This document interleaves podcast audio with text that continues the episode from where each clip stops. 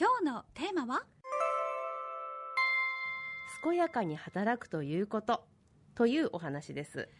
健やかに働きたいですよね。ね、はい。あの先週はね実は家での楽しみについてお話ししたんですけれども、はい。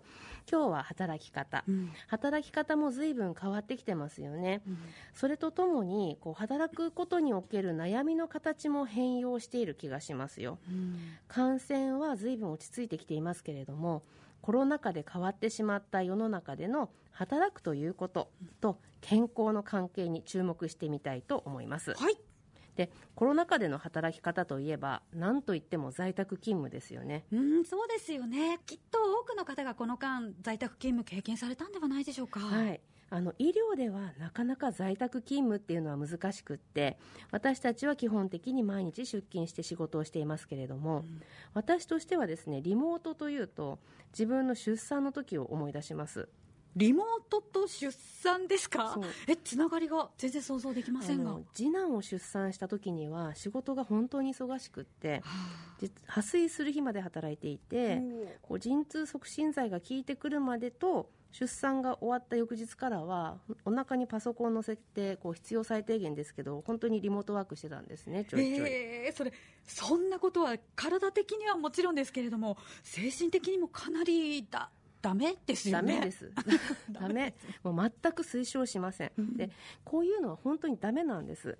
で昔はメッシ法メッシ暴行がこう誉れとされた時代がありましたけれども生産性とこう安全性が落ちますから休む時はしっかり休まないとダメなんですね、なので私はもうああいうことはしません。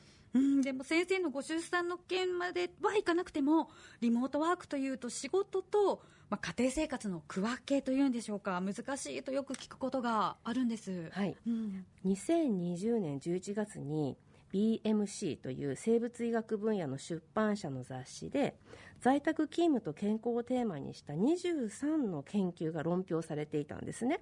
でそこで議論されていたことを今日は紹介していこうと思うんです。あ権威のある雑誌なんですね、うん。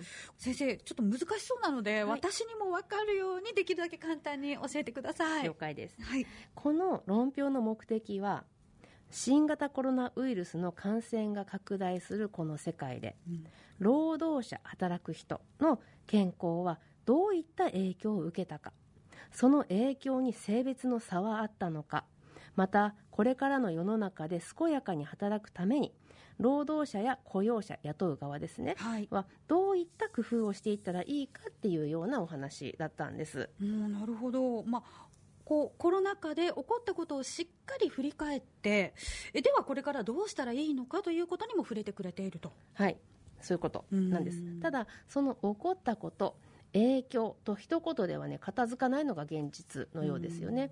で、とてもね、この解析の結果は複雑だったんですけれども、そんな中でも、とても大切なのは、職場の支援だということはあのよく繰り返し書かれていました。具体的にはあの個人レベルに落とし込んでいくとね上司とか同僚との連携ですよね。あ連携、まあ、すごくねありがあり当たり前のようなことですけれどもリモートワークっていうと、まあ、個別の作業になってしまうので、はい。実際の連携っていうと難しいかもしれませんね。そうそのようなんですよ。そこなんですよ、で特に出勤や退勤といった節目がない分メリハリが効かせにくくってあ真面目な人ほど根を詰めてしまってもいつまでも働いてね、でそしてその状態に自分ではなかなか気づけなくって。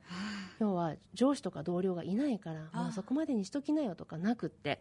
もうもうどこまでも行ってしまって心身が不健康になるリスクにつながるということがね論じられてましたよ。うーんこれまさしく東子先生のご出産の時のようですよね。ご自身は、まあ、責任があるしやらなくてはいけない。だからやる。なのですが、まあ、それが自分が頭で思う以上にダメージを受けている状態というか。そうなんです、はい。ね、だから客観的な同僚や上司の声って実はすごく大切なんですよ、うん。こう一説によるとね雑談こそ大切みたいですよ。あ雑談こそ大事、まあ、とってもよくわかりますね。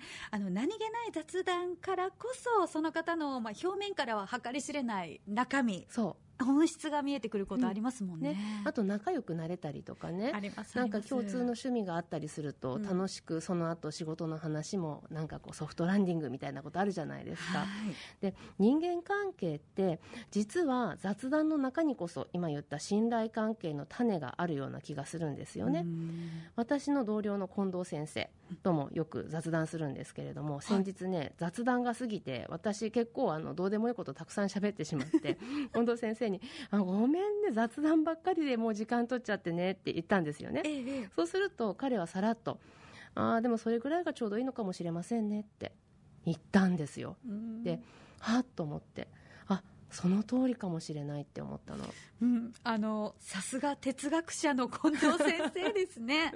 一言がズバッと。そう。なんですあよーなるほど。そうすごいなるほどなって思って。ええやっぱりその仕事の話ばっかりになると気持ちも硬くなってしまうし、うん。フラットな考えでいられないっていうこととか、まあ、彼がねそういうつもりで言ったか分かんないんですけど私はちょっとそう思いましたよ。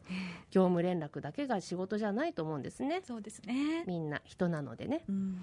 あとねこの論評の中で面白い言葉出てきました。私は実は初めて目にした言葉なんですけれどもいきます。はい。ワークファミリーコンフリクトというのですよ。ワークファミリーコンフリクトですか、はい。ワークは仕事。ファミリーは家族ですね、はい。コンフリクトっていうのは何でしょうか？衝突ですねリモートワークをはい。家でやるからですか、そうです。あ外での顔や役割と家での自分の顔気持ちがガシャンとぶつかってしまう感じ。そうですそうです。えで私もまたこれ自分の引きな例で申し訳ないんですけれども、仕事の電話が来た時、ね、家にいて仕事の電話が来た時に別室に走るとかありますね。子供の声が入っちゃうから、ーはい。そうするとたまたまその時息子たちと遊んでたりとかうん。遊んでほしいタイミングなんかだとこう追っかけてくるわけですよ。バタバタバタバタって。ママお母さんって。声が入るとか。で場合によっては泣いちゃったりすると私個人としては頭は仕事モードなんですけど心は痛むんですよ、うん。でそういう経験をされているリモートワーカーの方はね多いんじゃないかなって思いますよ。はい、まさに仕事と家庭の衝突ですよね。はい。そしてこのワークファミリーコンフリクトですけれども日本の女性労働者で特に心の安定に影響が出ているとの報告があるそうです。一方でね男性はむしろバランスが取りやすくなっているという。そこ男女で真逆なんですか？そう。なぜ？って思うでしょ？ええ。あのーそうなんですよ。でまずね私がちょっとびっくりしたのはその日本的なこう社会の構造っていうかで女性が中で男性が外みたいな感じではなくって世界でわりかしそういうものみたいなんですね家庭っていうのは。へであの洋の東西を問わずあの昔ながらの文化が今は男女問わず外で働く社会になりつつあるというこの変革、うん。コロナ関係ない変革とワークファミリーコンフリクトの兼ね合いについて触れてるんですけれどもはい、女性が家庭で仕事と家事をするとするともう当然休まる暇がないということのようなんですね。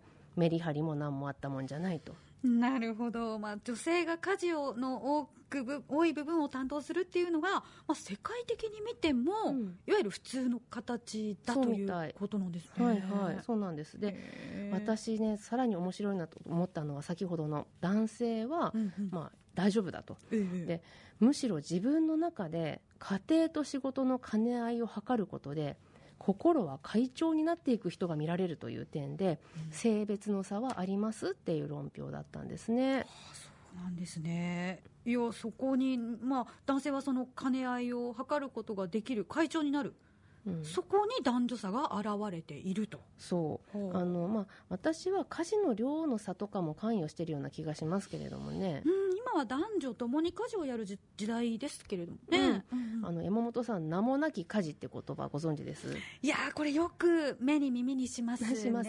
あの一つ一つの名前が与えられている家事の裏側に隠れているようなうん。細かい動作というか、そうそう。ね、裏に付随しているエンドレスな日常必要な行動。そうですそうです、はい。い、わゆるマネジメントだと思うんですよね。ああそうだ。そう。ですね。トイレットペーパーがなくなりそうだから買っておく、うん。でも買いすぎたら収納場所がないみたいなね。結構脳みそ使いますよ。うん。私は家事って体を動かすよりも頭脳労働が大きいと思ってます。うんそうなんですね、まあ、確かにリモートワークも体は家で仕事はオンラインでって働いてる、ね、あのところは脳みそだって考えられますよね。だから健やかに働くっていうことはその脳みその疲れたよっていう声に耳を傾けられるようにする、ということだと思うんですね、うん、些細なことでも同僚や上司に報告する。